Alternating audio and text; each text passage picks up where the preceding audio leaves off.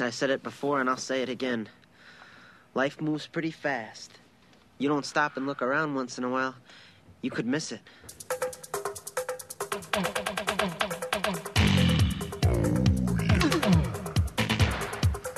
Oh, yeah. Joel, you want to know something? What? Every now and then, say what the f- What the fuck gives you freedom? Freedom brings opportunity. Opportunity makes your future. If you can't say it, you can't do it.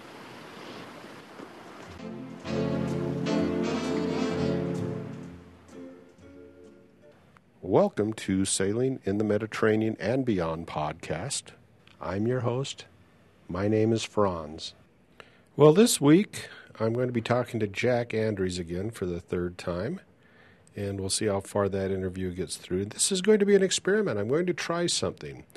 I'm going to be recording the interview, and then I'm also going to be making a video of the interview as well. Primarily, what you're going to see if you decide to, to, to tune into the YouTube video is uh, what I'm looking at on the screen while I'm talking to Jack. Now, I'm not sure if I'll continue this. This is a bit of an experiment, but we're going to go ahead and uh, record this on screen interview. Uh, you won't see me or Jack. You're going to hear our voices, but you're going to see what I look at in the uh, in the in the YouTube video. So, if you're new to me and this is your first time watching or listening, this is the Sailing in the Mediterranean podcast and beyond. It's actually, I changed the name to Sailing in the Mediterranean and Beyond.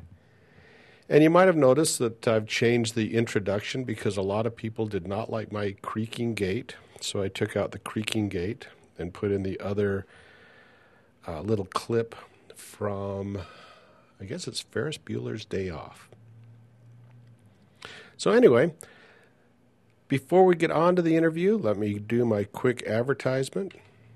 If you want to sign up for my email list, you will get eight free lessons, which is about three hours and 18 minutes of the 16 lesson course, which is Sailing Learn to Sail the Basic Keelboat Certification, lessons for the ASA 101 exam.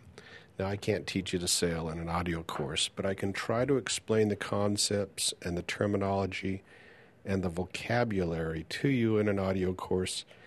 And my hope is that if you like these lessons, if you like my, my style, you might buy one of my other courses.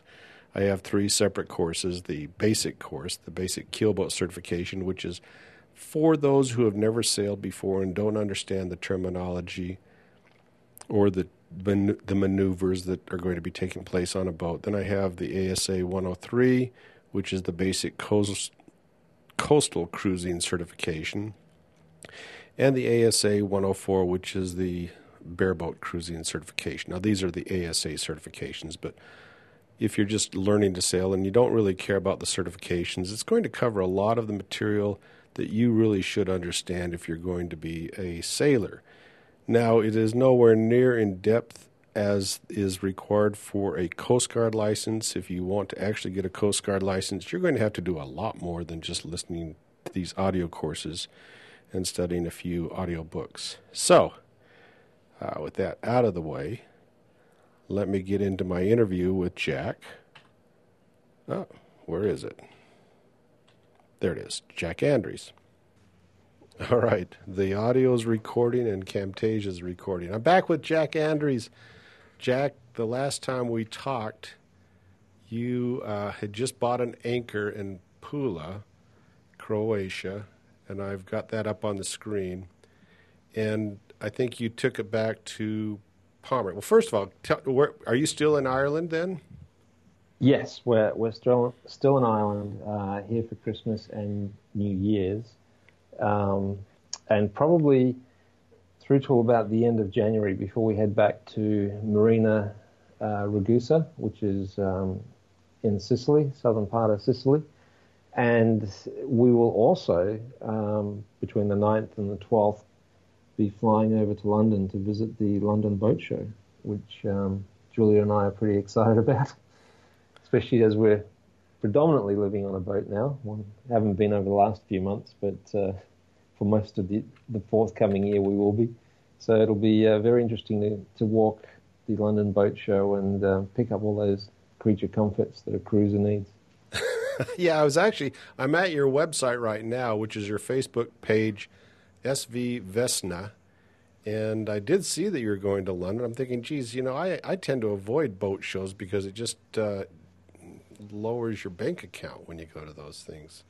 What do oh you? yes, yeah, yeah. I I, I think we're going to have a much reduced bank account over the next um, six months, based on the um, things that we've got to get for the boat. I mean, yeah, I think we don't have a radar on the boat.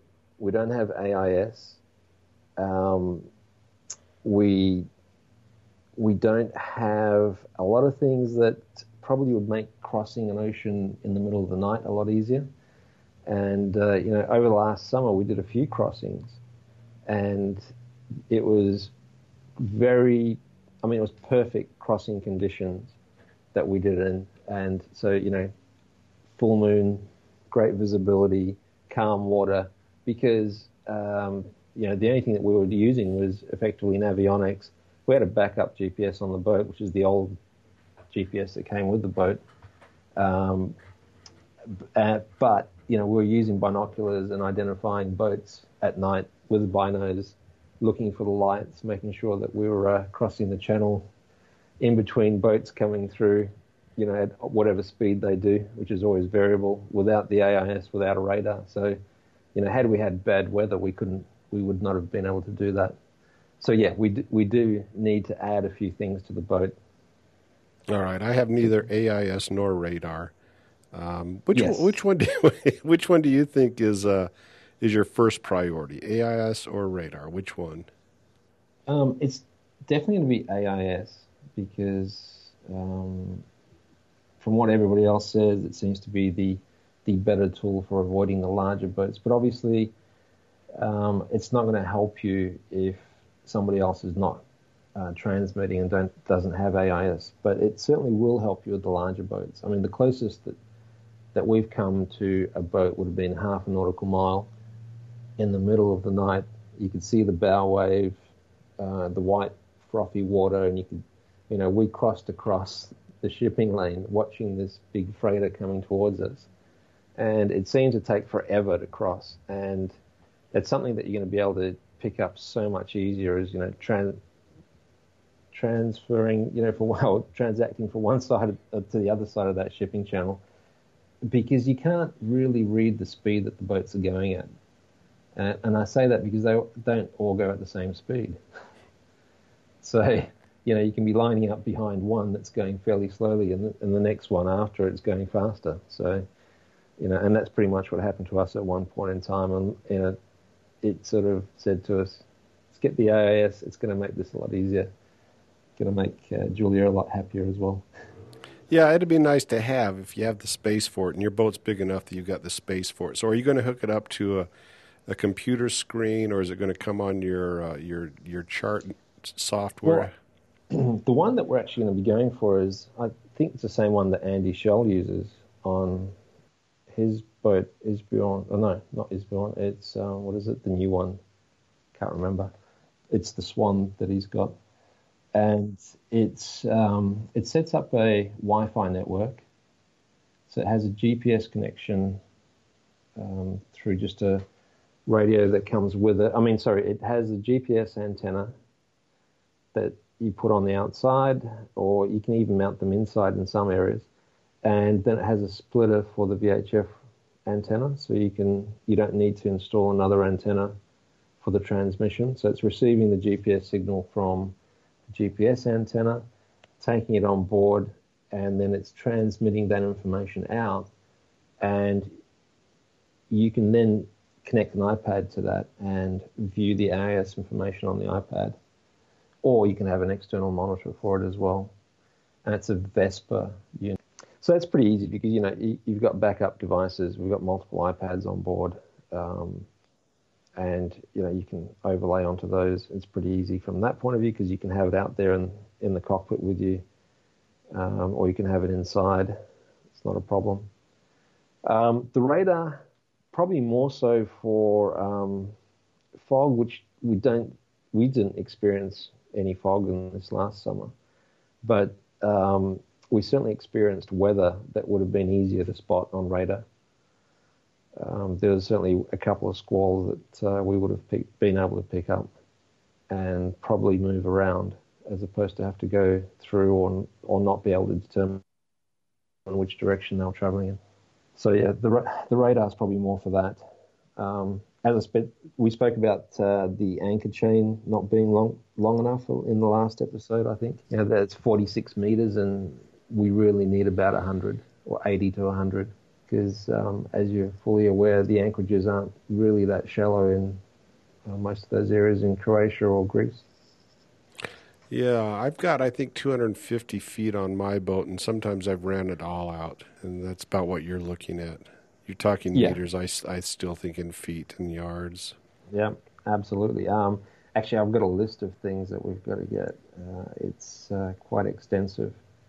Um, it includes battery chargers, inverters, new battery banks. Um, like I said, the anchor chain, uh, yeah, all sorts of things. See, I think you're going to get a generator too, probably one of those Honda generators as well. That's right. Yeah, the two kV, um, or, yeah, two thousand. Um, I don't think that that is that expensive. I think it's probably about uh, fifteen hundred or so. I think probably the biggest expense that we'll be out for, and it just depends on how we go, is is maybe having a look at the standing rigging. Hmm. So you think you need to uh, adjust your? I mean, you're going to have to replace your standing rigging. The uh, the first survey that it went through, it all looked fine, and you know we've looked at it all the time that we've been sailing with it this last summer, and it looks fine, but it is more than ten years old, so you can't tell what you can't see. Um, so if you have any, I guess the only way, way, that you could really test standing rigging is if you um, had non-destructive testing techniques. And of course, that's so expensive to, to test with that you might as well just replace it. But I think we'll just need to get it surveyed again this summer and specifically by a rigger as opposed to just a boat surveyor. Yeah, I watched that uh, video on Sailing Delos where they changed all their rigging themselves. Did you watch that one? Yeah, I did. Yeah, it it certainly took them a long time. Um, you know, they had a couple, they had a couple of people. I mean, well, they had a couple of guys working on it. Was the two brothers were working on it together, and they had some extra help. So I guess that would probably make it pretty, you know, not too bad. And and I think they also found a pretty good. Um, yard that supplied them and helped them out as well. It's a good way to do it, but I think it would take a lot of time if it was just going to be me. Yeah, I'm on the the Vesper Marine website, by the way, while we're talking, and I'm looking at this uh, XB8000 transponder with built-in Wi-Fi and NMEA 2000 gateway. That looks like the one you're probably talking about then. Yeah, that is. It, did you say it's an 8000? Yeah, I think X- there's a 6000 that comes without a screen that you can. Well, this one doesn't have a screen. This is just a box. It looks like. Oh, okay, right. okay. Yeah, and I'm looking. Or maybe at, it's the 8000. Yeah, and I'm looking at the uh, energy usage. Uses a couple of watts on the transmit power and uh, it doesn't say what it's using. I'm just looking for the, the use of energy. So since you talk about uh, you're going through, you're you're burning up your batteries too fast, but two watts well, is not much on this. So no, and and you know we started off with not knowing the condition of the batteries. We had the batteries tested and they all seemed fine, but you know it's a small amount of um, power that we've got on board. You know, 240 ampere hours. So we really need to be running at about five or six hundred ampere hours based on what we've got on board the boat. So that's what we're going to be doing. So you know, batteries are another cost of what we're going to be changing or putting into the boat this um, spring. Now you're going to spend another summer or two over there. When do you think you'll be sailing it back across?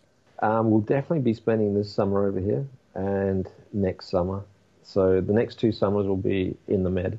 There's just so much to see. I mean, it, it is I always hear these people are going to go over and come back and say, "You're crazy. You're absolutely crazy." There's so much to see. Oh, absolutely. I mean, we felt that we rushed Croatia, and you know, we were there for, you know, on and off for three months. You know, I, I don't know how long you spent in Croatia overall, but um, it certainly was a rush. I mean, there are islands there we still didn't see, and uh, we'd happily go back and have a look at.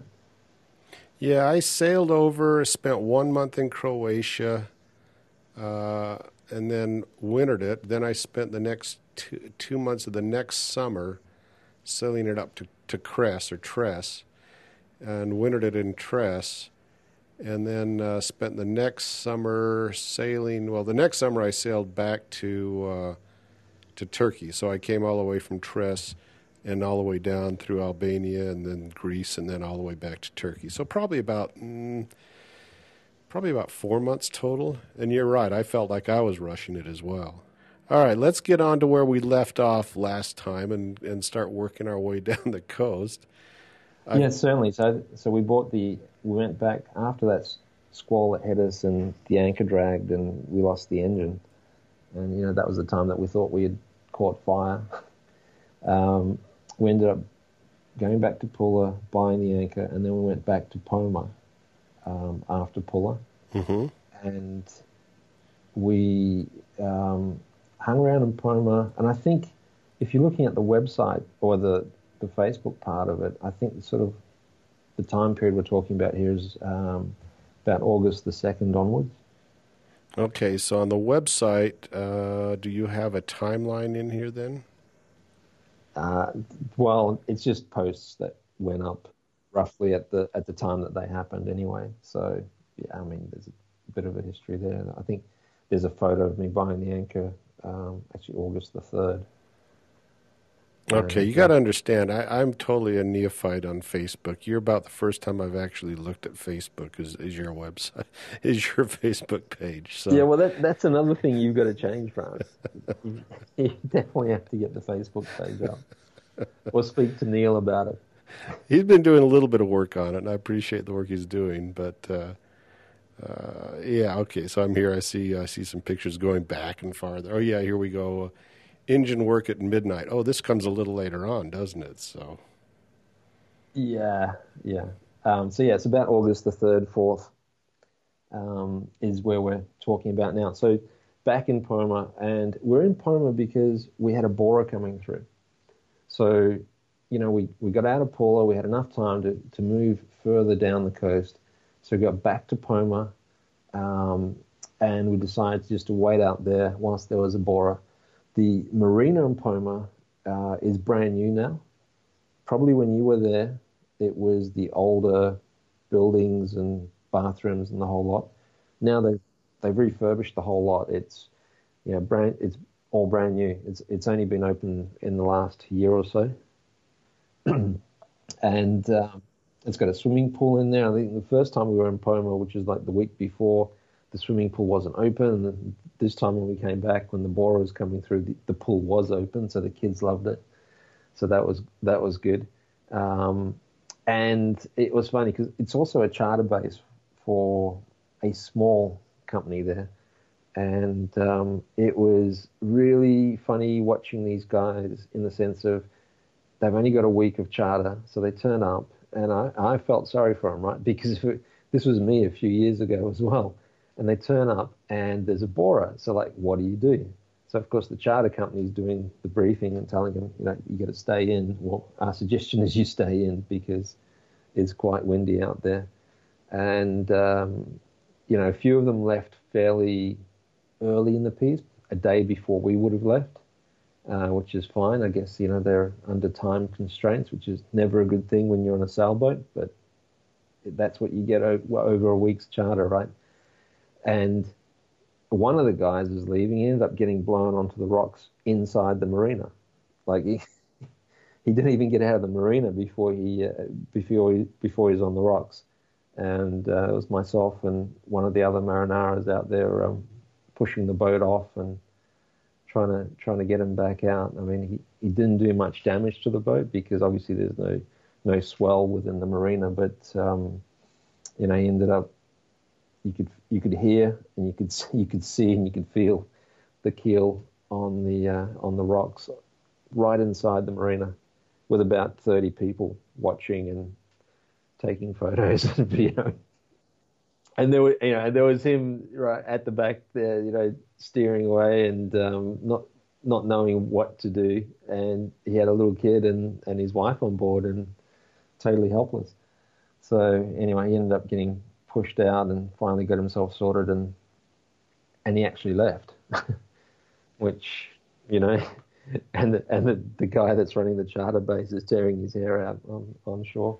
There goes there goes his deposit. Yeah, exactly. I mean, and these guys do inspect the boats when they come through with a diver, so it's for that reason. Mm-hmm. Yeah, yeah. here yeah, I'm so looking. Okay, I'm on your Facebook page. I found August eighth, and uh, finally got out of Pomer today motored to Cres. Now, when I was in Croatia, they said Tres, even though it looks like Cres. Which way did you uh, end up pronouncing that? I don't. I, I said Cres because okay. being English speaking, you know, that's that's what it sort of seems to. But I didn't hear anybody pronounce it enough to to really, um, you know, give us an idea. So, yeah, so Cres, um, and that was um, back on anchor that night which um, which was, you know, a bit scary for us. but it was a brand new anchor. It's a good anchor. It's a Rocna, right? So it's solid. Um, we went past as we were finding a place to, to anchor up. We went past um, another boat, and it was American flagged, and it wasn't a Delaware registered American flag boat. It was, you know, it was a, it was a liveaboard, and asked him how much uh, chain he had out, or how much road he had out just to get an idea where I was going to drop my anchor. And he said, "Oh, you know, 280 feet." and I'm going, "Oh, I don't think I'm going to be able to make that." right. So I had to move over a little bit into a shallower spot, and you know, I wasn't going to be anywhere near him. So that that was fine anyway. But um, yeah, so the again the limitation of only having the 40 meters to to swing on but it was a calm night and um, it was fine. Uh, the place was quiet. We just we were just on board the boat, and the next day we we put the dinghy in the water. But the crossing over was also fantastic. So when you you know from Pomer to Cres, um, if you look at that crossing, it goes across. Uh, what is it called? I can't remember right now, but um, yeah, it's, there's a stretch of water that can be quite blowy, and it's that channel. Yeah, so you're actually north. sort of you're heading almost uh, sort of northeast, east northeast to get up there. Did you? Now, which, did you go to the town of Cres on the island of Cres? Is that where you went, or where did you go? Yeah, we went to the town of Cres. Okay. So you end up going into this large bay, and then you then you end up going into a smaller bay, which is where the town is and um, you know that there is an ACI marina in Cres. Yeah, and that's where I wintered. Was that marina there? Oh, you wintered there. Okay, mm-hmm. and that's a very large and also new looking facility, or fairly fairly good looking facility.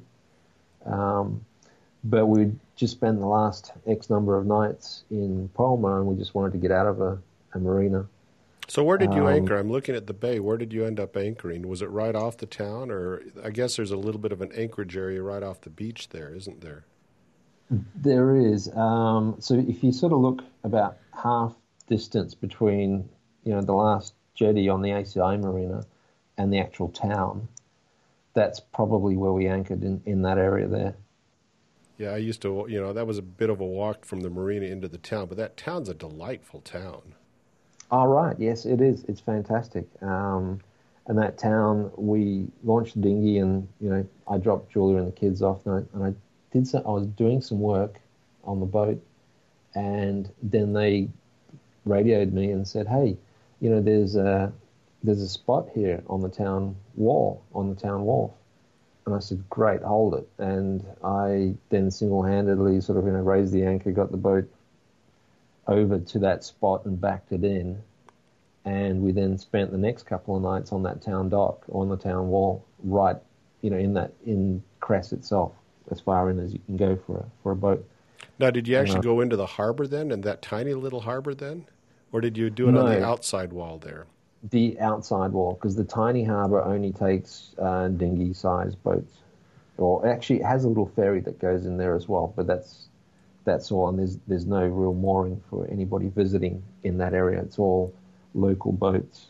Um, but the out the town wall outside of that, or the outside part of that same jetty, uh, or actually it was a concrete pier, I think, um, that has places for day, multiple days, if you like. Um, and there was power and water available there as well. You know, the only issue is that, you know, un, unlike a marina, like an ACI marina or something, um, you're right in the middle of town. So you get all the traffic, you get all the um, bars and everything right at your doorstep, but you also get the consequence of the tourists walking up and down past the boat, and you also get the consequence of the noise in the evenings. But there's a fantastic wine bar uh, where you can buy you can buy bottles of wine by the you know two euro, which is only about um, I don't know it was must have been twenty steps away from the boat. So yeah, that that was pretty good. And um, yeah, and Cres itself, you know, it's uh, it's a nice little town to explore. Um, plenty of restaurants and um, and fairly popular. And then if you walk along the coast towards out towards the bigger um, bay, uh, there's a couple of beaches there, and of course, you know, they're small beaches. Um, they're not really big. And then when you get out to the peninsula, uh, which would be, I think, about a 20-minute walk, um, there's a dive center, and got, they're doing dive school training off a much larger beach, and there's a much larger beach to use. Plus, there's a fairly large campground there as well. Now, do you still dive? I know you're a professional diver. Did you lose uh, your desire to dive?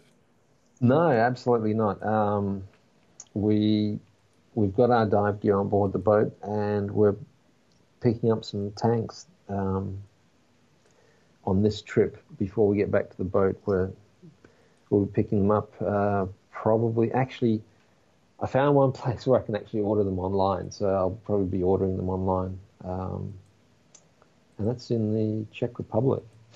Funny enough and they're about half the price of um, the ones that are getting sold retail, and they seem to have pretty good reviews.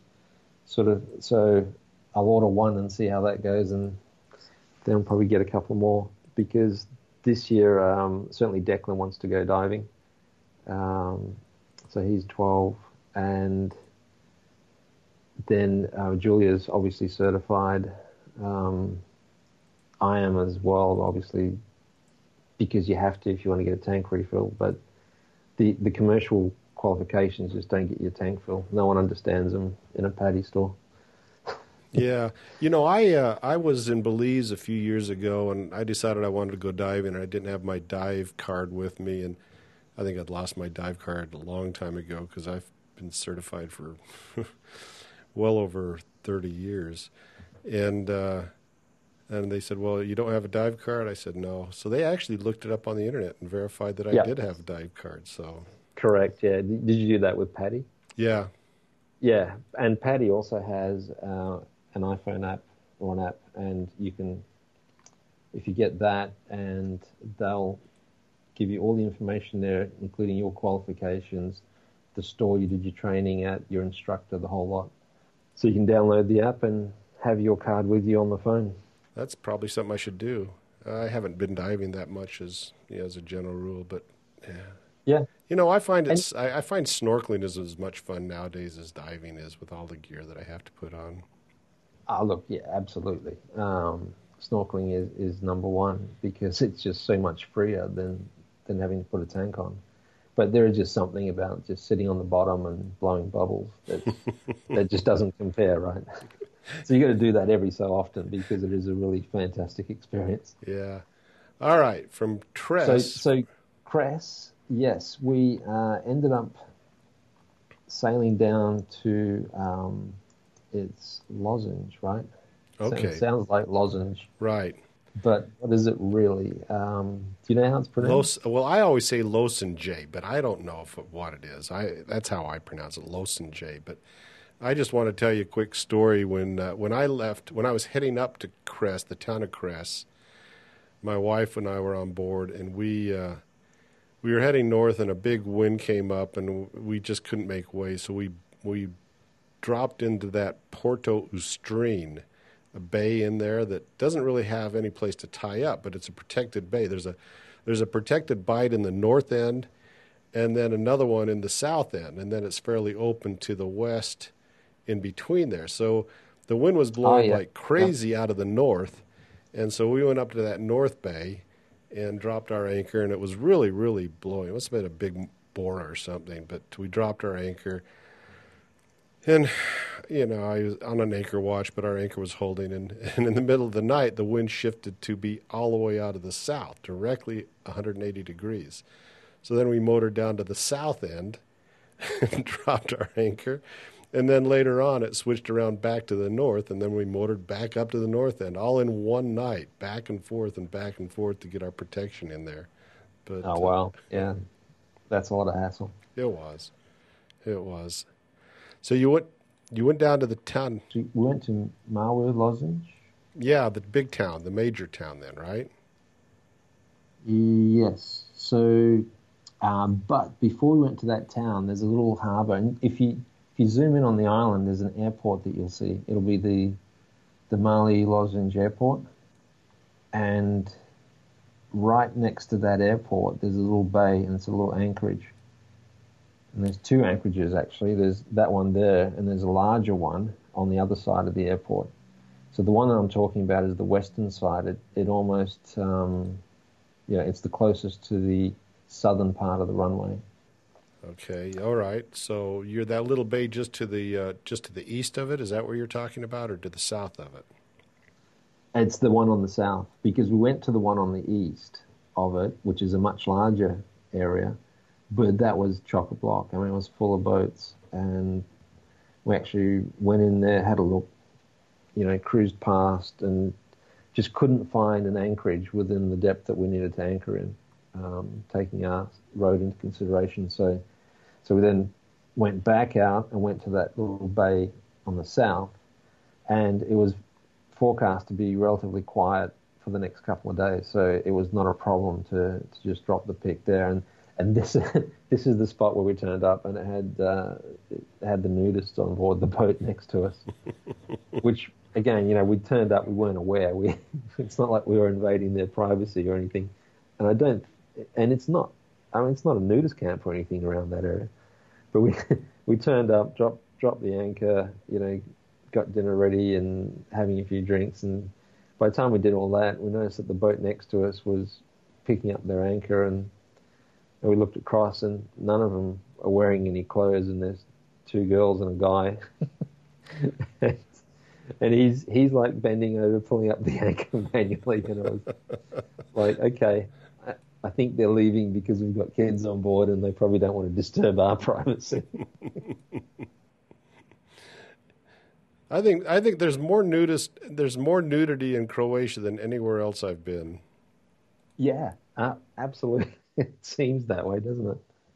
So, so anyway, so that was good, and we ended up spending a couple of nights on anchor there, um, which was great, and we really enjoyed, you know, the swimming around that area, and um, we also were waiting for some friends to turn up, and we picked them up from the actual harbour itself. So if you go to Mali Lošinj, the town itself, we picked them up from in there and um, we then took them to the bay that's on the east side of that airport, and we went swimming and you know paddling around that area. Then we walked into the town and spent some time on the beach there and provisions for you know lunch and came back on the boat. Then dropped them back off at uh, Mali Lošinj so our overall time in that region, I think, was it's counted up. It was one, two, three, four. Uh, yeah, it was no, actually three nights. So um, and the last night uh, which wasn't quite a night itself, but was that was in the ACI Marina in Mali Lošinj. I think it was an ACI Marina. Yeah, there's a sure there's a marina there. but I don't know if it's ACI. That's where I actually had to go and get uh, a fuel line fixed, and uh, there is a, and they've got a little mecha- a mechanic shop in that marina, but I don't think it's an ACI marina. Right. Okay. So that's that's pretty much right in the next to the town, right? Right. In the hmm south part of that long bay. Yeah, it's on Yeah. the it's on the east Um, uh, east side of that long bay, just north of the town a little bit. Yeah, and we found that was a really weird place in a way because um, they had they had toilets and showers, but you had to pay to use them. so, so you were paying to to use the marina, which um, I don't think it was cheap. It definitely wasn't a cheap marina. Um, I can look up the pricing, but it was not inexpensive. And then you had to pay the equivalent of like something like I don't know another seven dollars to use the toilets and showers, Hmm. and you know times five, and you sort of think, yeah, that's that's a bit funny, and and that explained why there were so many people in that marina taking showers at the marina on their back deck. Okay, you know, there's that marina. There's actually the marina I went to. Now that I'm looking around here on uh, on the maps, I went to a different marina, which was north of the big boatyard there. You remember Right. that big boatyard? There's another marina just north of that, very Yeah, close to the canal that goes across there. And uh, Okay. that's where I ended up staying because that's where the mechanic was that I needed to go to. So, yeah. Right, it's a different marina. Yeah. Because Yeah, I remember it being quite a walk to get into town, where that other marina is pretty close to town. And I don't even think that other marina was there when I was there before, so I think that's fairly new. Yeah, it, well, it looked new. It definitely looked new. So I don't know. I didn't know if it had been refurbished or, or was relatively new um, as such. But um, and the other thing, um, the people that we picked up were sort of met in a at a wedding in Bali um, the previous year, and they're from Holland. Um, they were staying at this massive camp site. Did you did you know there was a massive campsite there? So Mali Lošinj has like a, it's I think this there's about three thousand site uh, three thousand camp sites in this area. Is that over the hill into that other bay on the other side there? Yeah, it is. Okay, yeah. I didn't it's- know there was that big. Yeah. It's massive. Um, they've got a you know a water playground and an associated hotel and obviously the beaches and the forest. But you know, three thousand campsites, and then you multiply that by say you know three or four people per campsite. That's a lot of campers in that one area. so yeah, that was quite a surprise because we we went with them into this campsite and it was just massive. Like, it, not for us. So you came out. Now, which way did you go when you came out? Did you go through the cut and go around the east side of uh, or did you go down the west side of the of the island? Because you know you got that little cut that you can go through at certain times. They open it up and you can go through there. No, we never went through there. I mean, that's got to. Does that bridge actually open? I wasn't aware that it. Opened. Yeah, at certain times you have to you have to time it. There's always a big line out front to go through that. Yeah, well, no, because we what we were doing um, is we had to actually head back over to Italy because we were catching up with some um, people that well, actually, we were catching up with our next door neighbours from Bellevue. Um, so these are people that we were living next door in in Bellevue, Washington, or for the last sort of three years prior to getting on board the boat, and they have Italian, um, well, sort of half Italian, half French neighbours, and they have Italian family, and they were spending time in Bologna, and they invited us to come over. So, you know, another schedule item, you know, meet people and so forth. So we're under a bit of pressure to get across to Bologna. So we didn't go through that cut. We had no intention to go that way. We actually were going um, heading west, and it was that last night when we were actually in that marina down the bottom next to Mali Lošinj the town itself. That we provisioned the boat, filled it up with um, food and, and water, and then that night we crossed over to uh, to Italy. Well, you're going you're going back and forth a lot between. Now, did you clear out of? Uh, did you clear out then and go across? Yes, we did that. I mean, that's one thing I think we also mentioned is that Croatia is just absolutely, you know, you need to do that each time. Well, and it's a real headache to do it as well. It's not. It's not like it's a five minute job. It's like an hour to get cleared out, isn't it? Yeah, I think the port captain, or the port captain's office was about half an hour, but an hour all up by the time you include travel time, or, you know, walking over, getting there, and and going through the procedure. But it wasn't it wasn't very busy, so it wasn't too much of a big, big deal. Um, the police are good because they're open 24 hours, and you know we were leaving at uh, 10 o'clock at night. Um, so you know we were the only boat that turned up uh, there was like one police officer on duty, and you know she was fine. She just went through a procedure. It took her because there's five passports to deal with. You know, I think it took her about 20 minutes, and then once we cleared out, um, we were on our way. And um, this was our first night crossing, um, and you know, first time that we're leaving one country and going to another country on the sailboat um, at night time. Um, so that took us. I mean, it was a fantastic night. It was you know, perfect, as I said um, before, in respect to the AIS. You know, we picked it because it was perfectly still. So it was going to be motoring across the whole time. Unfortunately, from a sailing perspective, that doesn't sound very good. But from a point of view of, you know, conditions to cross in, it was absolutely ideal. And we went across at about 16 to 1800 RPM. I think we only used about 40 euro of diesel for the entire trip. Um, so it's, you know, very economic. Um, and there was a full moon, lovely clear sky. So it was just one of those fantastic moments where, you know, Julia was downstairs, she was asleep the kids, or half asleep. Um, I was on deck for the first part of it, and you were just the only person in the world. You know, there was there's nobody nobody around you awake anywhere in sight. Just lovely, still mill pond water with moon reflecting, stars reflecting off it. Um, you know, the only thing that was disturbing it was our diesel engine. Which marina did you go to in Italy then? Right, so let's have a look. Yeah, go due, due west of Lošinj Island and zoom in on the Italian coast and you'll get Porto Garibaldi. So, uh, Porto Garibaldi, you go into the actual port itself, go past the port, and there's a marina um, on the southern side. And um, the marina itself is Marina degli Estensi.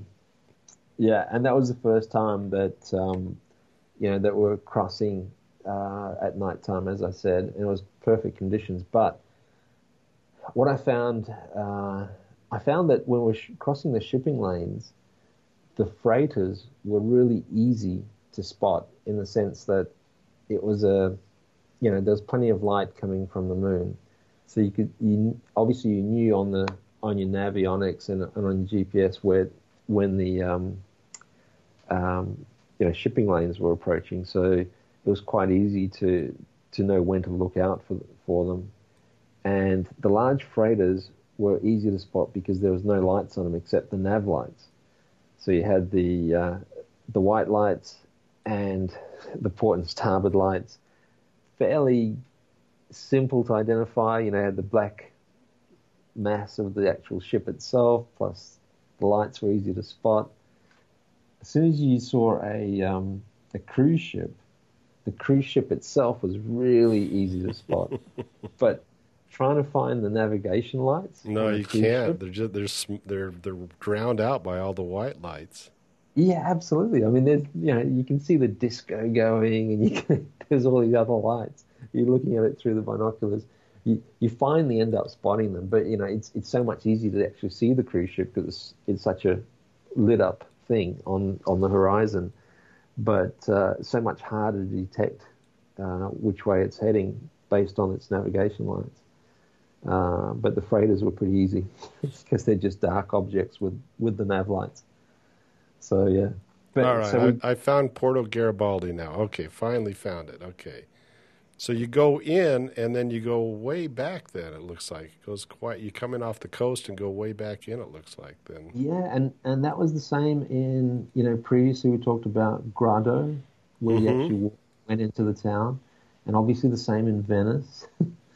um, and the same in Caorle, where you actually go in a long way, um, and you're going down this really narrow canal that they've um, dredged in and, and, put in a um, put in a marina.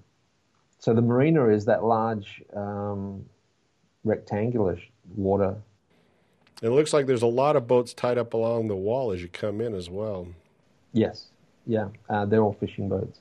Um, but yeah, so we, we stayed there and um, we enjoyed the area.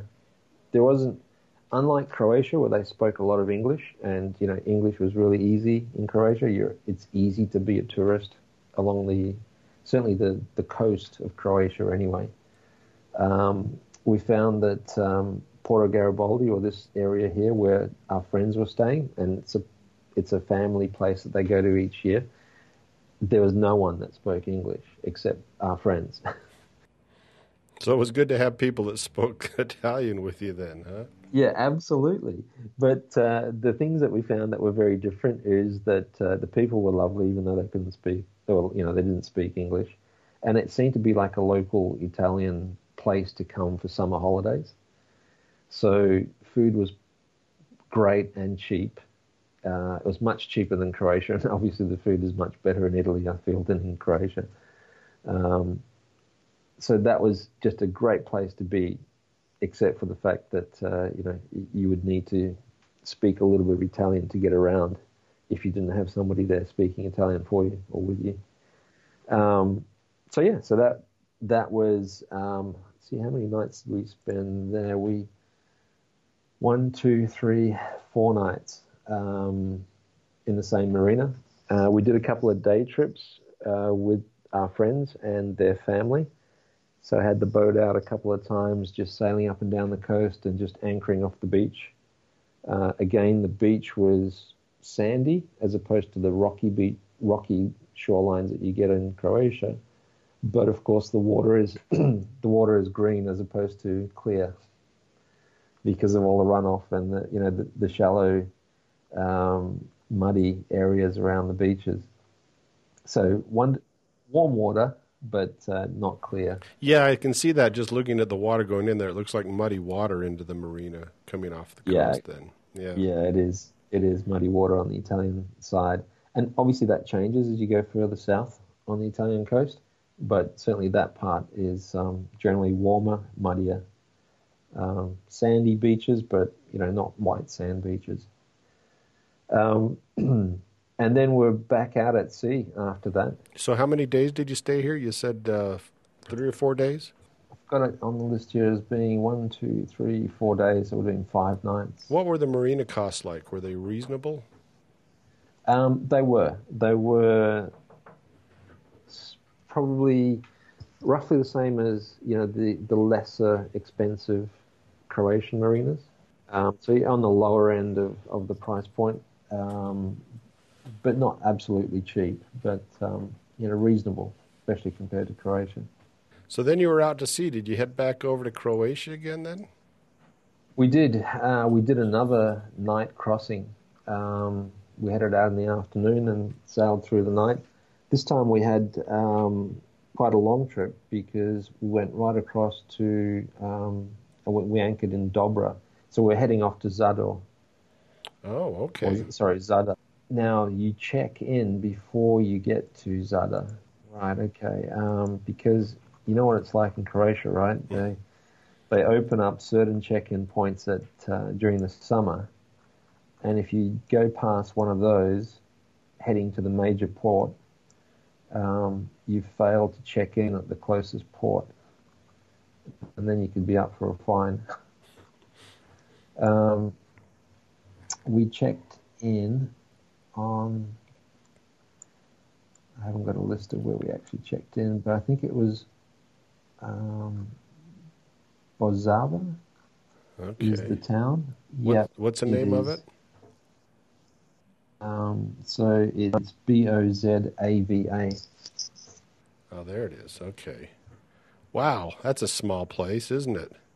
It is, and uh, you know that's and that's the closest check-in point if you're coming across from uh, Porto Garibaldi to Croatia, because if you continued into Zadar, you would have gone past it. And it looks like a real small marina you have to go to. Is that right? Yeah, I mean we didn't actually go inside the marina, although there were there is space for um, yachts to be inside that marina on the inside of that wall.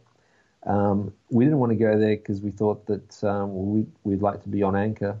Again, having been in the marina for the last four or five days, um, even though we sailed across, we wanted to go out on anchor, and we pl- went and dropped the pick uh, on that same island, but it was further north in a place called Dobra, and it's it's a bay that's sort of you know like this second or third last bay heading north on that island.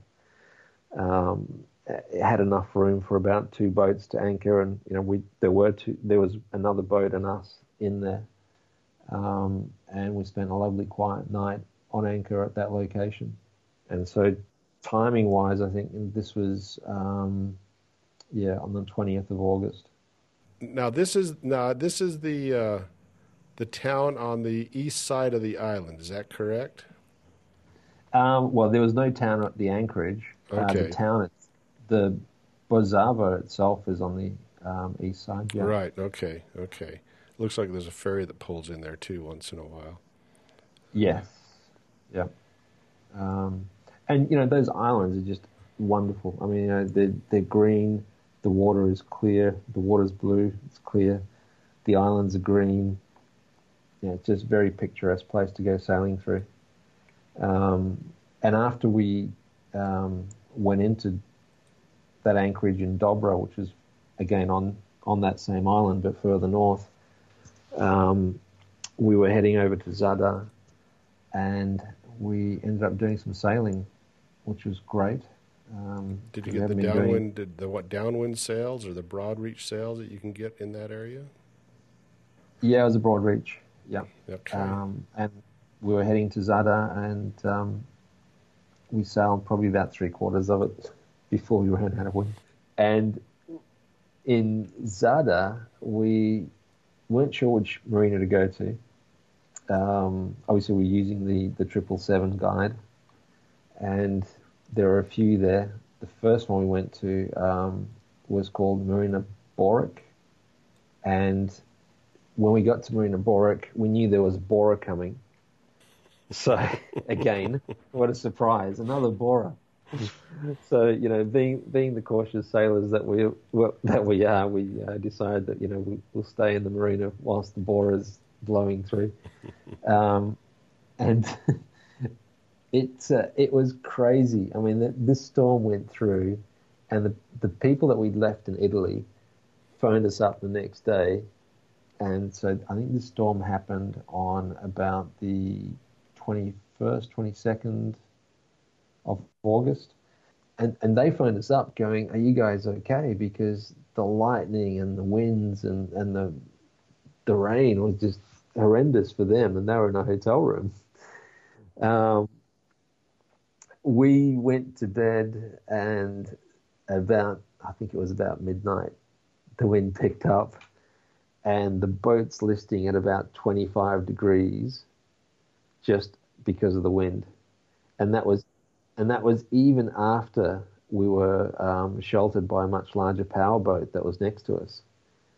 Yeah just the wind and the rigging uh, against the mast and the standing rigging um, and of course you know the furled head sail it was just pushing the boat over at about 25 degrees it was just absolutely crazy, and there was so much lightning that you didn't need a torch.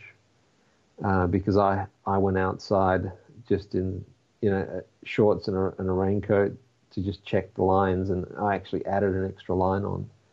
Um, but you know, Julia and I were up in the cabin just looking outside, standing there, waiting for it to blow over. And I think we stood there watching the storm for about an hour before it abated, and uh, the boat sort of leveled off again. Well, it looks like there's like five marinas in Zadar, and I never went there because it just looked like a big crowded town to me. So I never, I never did stop at Zadar. I was out on the islands, but there's a lot of marinas in there. Yeah, there is, and I wouldn't recommend Marina Borik. So Marina Marina Borik is B O R I K. I mean, it was fine, but um, they had no protective wall, so you're paying you know reasonable dollars to be in the marina. The um, oh, is this the one that's way down at the bottom then? So if you go out of Zadar, it'll be the marina that's um, yeah there it is. You'll see two two marinas uh, north of Zadar, mm-hmm. and it's the furthest north one. Okay, okay. Zoom in, it's Marina. I mean, the, you know, the is. toilets, toilets and showers and so forth were a long, long walk, um, which is not. I mean, you know, a lot of you get a lot of that sometimes in marinas anyway, but uh, they had uh, floating um, piers and there was no there was no breakwater. Um, so therefore the piers were just rocking around. So when this when the Bora went through, you know, uh, even any other boats and so forth, ferries, whatever, and all that traffic that you've got coming out of Zadar, as far as traffic, you know, ferry traffic, uh, you you would feel that rocking you around in that marina. So, so we decided to leave that marina and and we headed up. We headed into Zadar itself the following uh, after the two days in Marina Borik. We headed to Zadar itself, and there's an ACI marina that's actually in town. And if you um, if you go into the main port of Zadar and take a left, and it's really crazy because it's pretty tight in there. Like you, you you know, you, you, cruise in and you're going right past a shop, you know, sort of thing. And there's not a lot of space in that marina. Yeah, I think I decided to avoid it because I was when I was going by this area, I was uh, the first time I was by myself, and the last thing I wanted to do is to try to get into a tight anchorage. And the next time we were just kept going down the coast, we went right on by it. So I didn't, uh, never did head into Zadar. You know, Jack, we're going to have to stop it there. We've gone about an hour and two minutes. My wife's called me twice on the phone. And it must be what is about two o'clock in the morning, four o'clock in the morning there.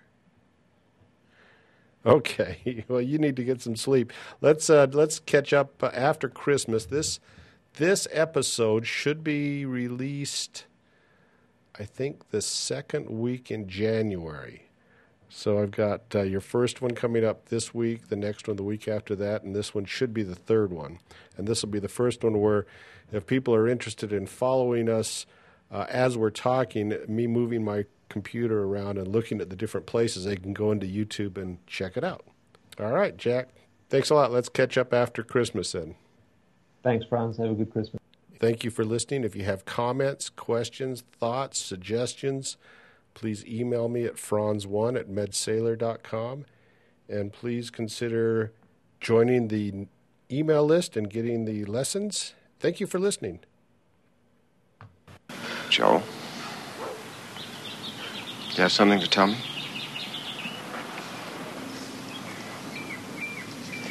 No, I don't think so. I just got off the telephone with Bill Rutherford.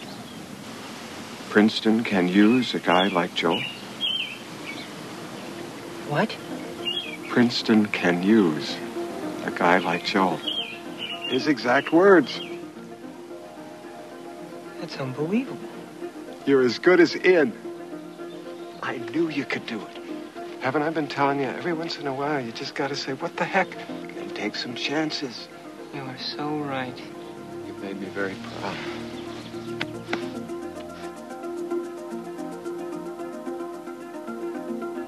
Was just thinking where we might be 10 years from now, you know?